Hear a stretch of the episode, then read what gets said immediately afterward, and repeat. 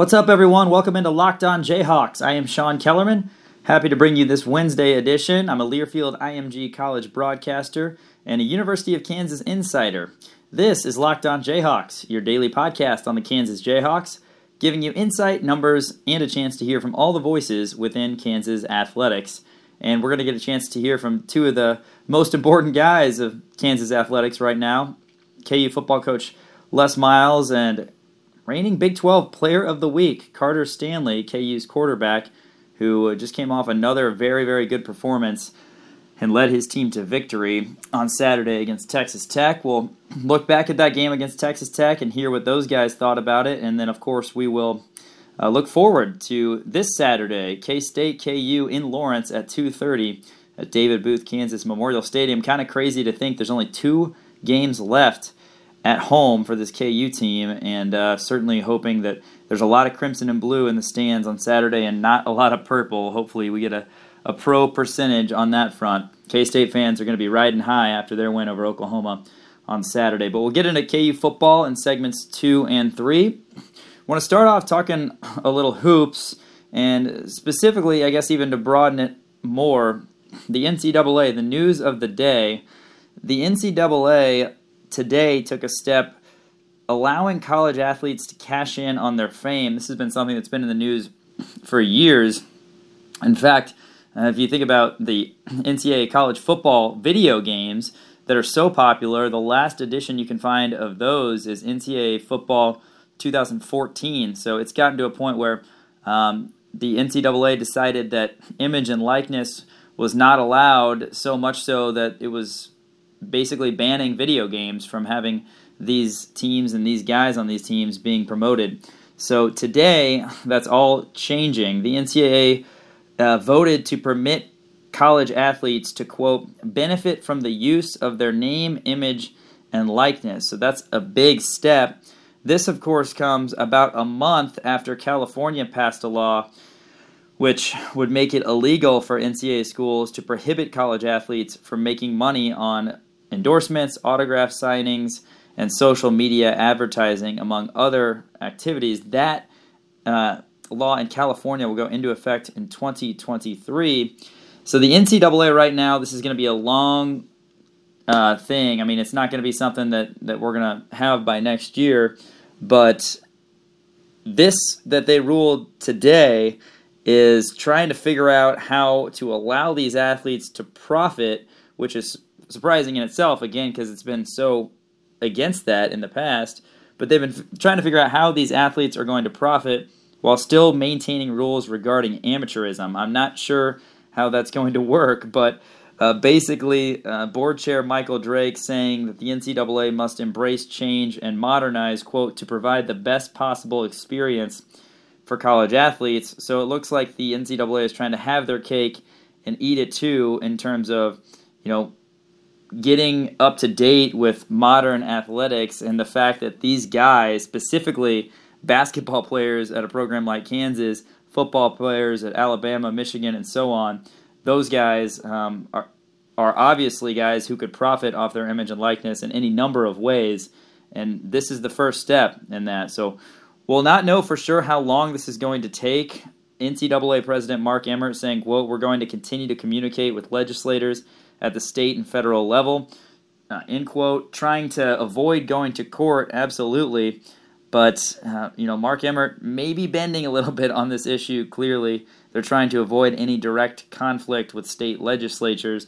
But this is obviously a step in the direction of these college athletes getting more than just their scholarship and getting paid. And if you think about how profitable, like, let's take Kansas for example, how profitable Kansas is from selling merchandise and tickets and everything uh, to see these guys. And these guys, yes, are getting are getting scholarships. And I know some people are very passionate about this issue, but these guys aren't getting paid a dime otherwise. It sounds like now is the beginning of that changing. So that's the big news coming out today about the NCAA board approving athletes getting compensated in some sort of way for their image and likeness. Again, we don't know for sure what this will entail. We don't know if this means that those NCAA video games will be back or not, but it certainly could sometime in the near future. So we will see.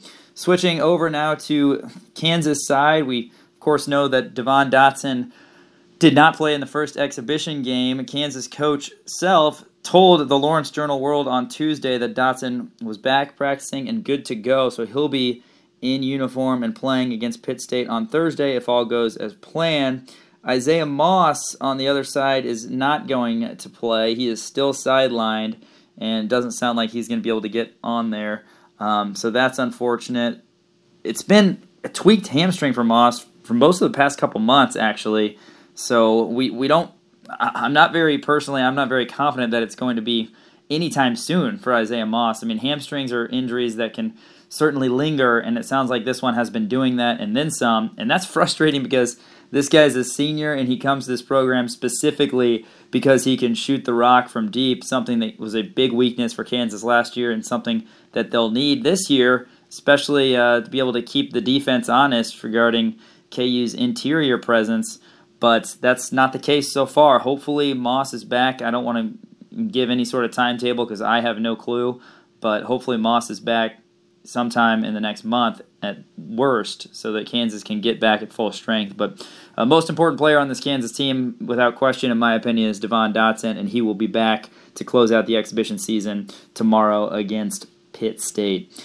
All right, one of the guys who really impressed me, I want to get a few more clips from him because he impressed me at late night in the Phog in that 12 minute scrimmage, and then he also impressed me in the first game against Fort Hays State, and that's Christian Braun. Christian Braun, a freshman that came in you know, he was a four star recruit, but even Bill Self admitted maybe this guy's even better than we thought he would be at this point.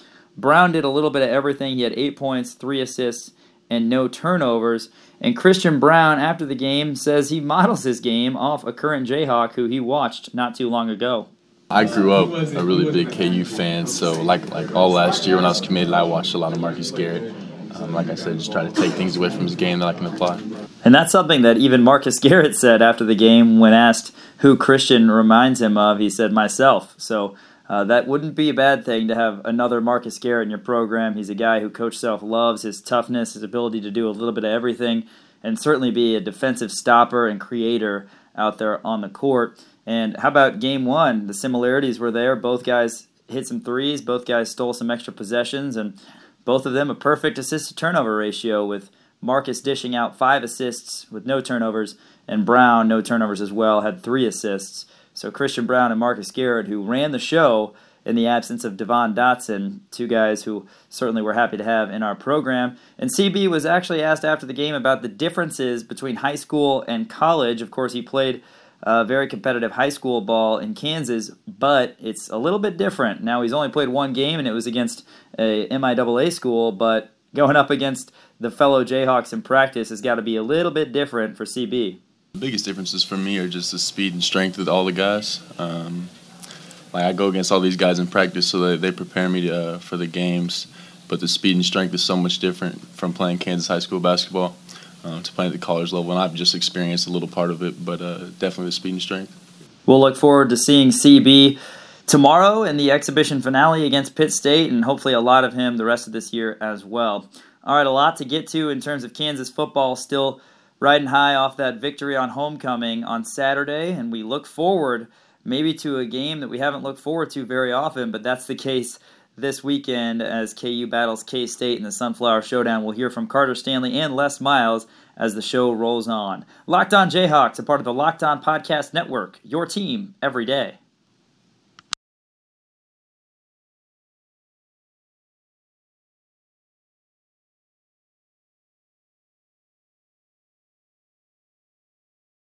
All right, let's move on to KU football now. We're obviously excited about Saturday's matchup against K State and still thrilled about what took place last Saturday as KU defeated Texas Tech on homecoming 37 34. Jayhawks came back from down 17 0 in that game and really an awfully, awfully impressive comeback and awfully impressive performance, particularly by the offense and some individuals, Carter Stanley and Stephon Robinson. But uh, another great win this season for Kansas, and I understand what the record is: three and five, one and four in Big 12 play, but miles to go, as they say. This team has had a lot of battles in the past decade, and you gotta you gotta look at the positives. And this team has tangible improvement. They picked up a tangible improvement type win over Texas Tech, a team they had only beaten once, and that was way back in 2001.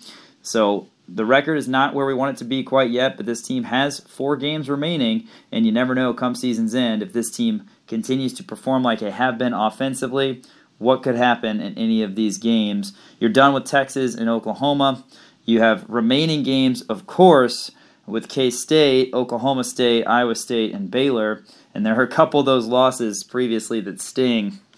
Most notably, Coastal Carolina. Kansas can only manage seven points in that game. That one is really going to sting. And then West Virginia, a team that'll be near the bottom of the Big 12 come season's end as well. They won in Lawrence 29 to 24. Another game where Kansas was right there and could not quite uh, pull off the victory. And then, of course, we know about the Texas game. Texas official, or Big 12 officials rather, admitting that Texas should have had four fewer seconds on that final drive than they did. And remember, with eight seconds to go in that game, Tom Herman opted to run a play, which was very risky because they had no timeouts left.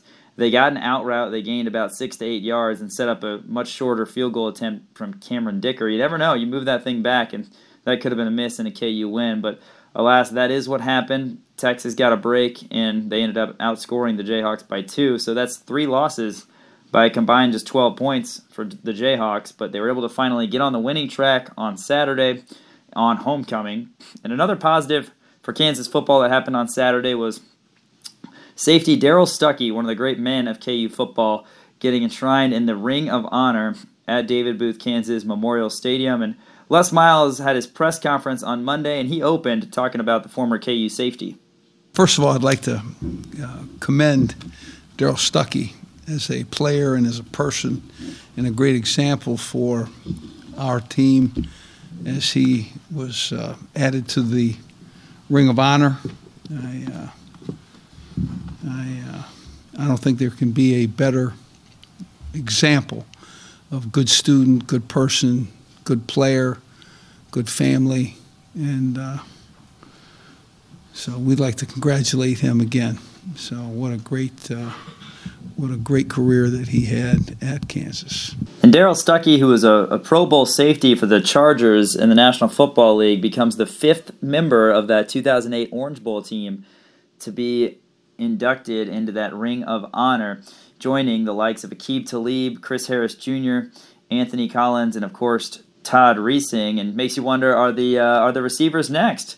Because we had a couple pretty good receiving performances against Texas Tech, and makes you wonder if Kerry Meier and Dezmon Briscoe are going to be able to see their names up there as well. And God, you got to love the story of Kerry Meier. I just I think it's so cool every time I think about it. He came in as a quarterback and uh, transitioned to wide receiver, and what a player he became. He had that iconic catch against Missouri at Arrowhead Stadium in the snow. He was also featured as a wide receiver on the, the uh, cover of Sports Illustrated. So he ended up having a phenomenal career for the University of Kansas, and I think both those guys will have their their time called and they'll be able to join their former teammates up there as well. But Darrell Stuckey, congratulations to him as he was a great man, continues to be a great man for this KU football program. He was even seen consoling Bryce Torneden following Torneden's ejection for the targeting call in the uh, first quarter of that game against Texas Tech on Saturday.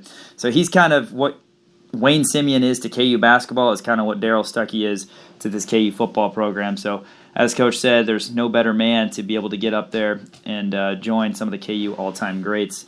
Les Miles was asked after talking about Stuck if it's important to him to highlight some of the past guys who have had success at Kansas, particularly because this program has not had a lot of success in the past decade. I think sharing the history of Kansas, certainly the very positive history of Kansas, is something that that we should do. And uh, I think when you have examples of guys who have walked in their path, um, have success academically, in business, in, in their personal life, um, you should point it out because that path is something that can be taken again and again and again from right from here. And speaking of guys in the past who have had success at the University of Kansas, how about Mark Mangino? Mangino tweeting at Carter Stanley after the game on Saturday saying, Son, I like your toughness and competitive spirit. Best wishes from the most successful coach in KU football history. And Carter Stanley responded, Thank you, coach.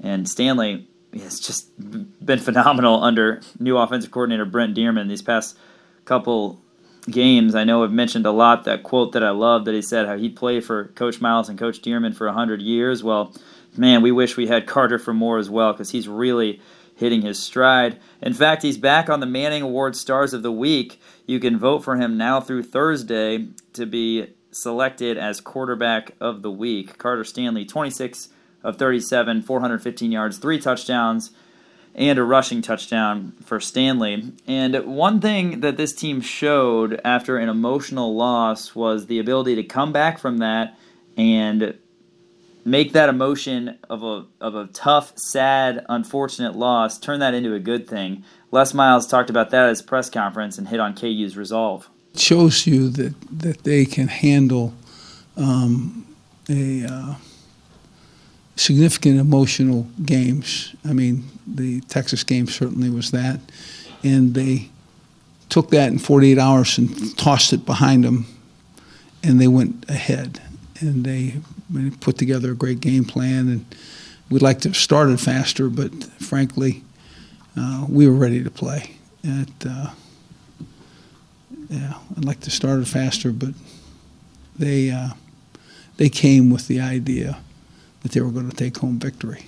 And victory they got despite that big first half deficit, 17 nothing. KU cuts it to 17-14, so it shows that they're not going to back down, but maybe even more impressive is that Jett Duffey leads Texas Tech down the field on just 4 plays, 70 yards, and it was a drive that took only 1 minute exactly off the game clock on the first drive of the third quarter. So Texas Tech got the ball first in the second half and they scored immediately.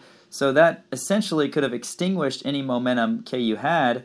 Tech would then extend the lead to 27 14, and then KU did it all over again. Came all the way back, and they had to get through another missed extra point, but they tied it at 27. They tied it again at 34, and then, of course, forcing the punt, the defense gets that stop and forces the punt with just over five minutes to go. Stanley and company get down the field and set up that wacky ending where Liam Jones had another kick blocked, but KU recovered it. It was Chris Hughes popping the ball out of Douglas Coleman's hand and Logan Klusman falling on it and Liam Jones connecting from 32 to give KU the three point lead. One of the stars of that game was Stephon Robinson. We're going to hear what his coach and his quarterback thought about his performance after this break. The Locked On Podcast Network, the local experts on the biggest stories.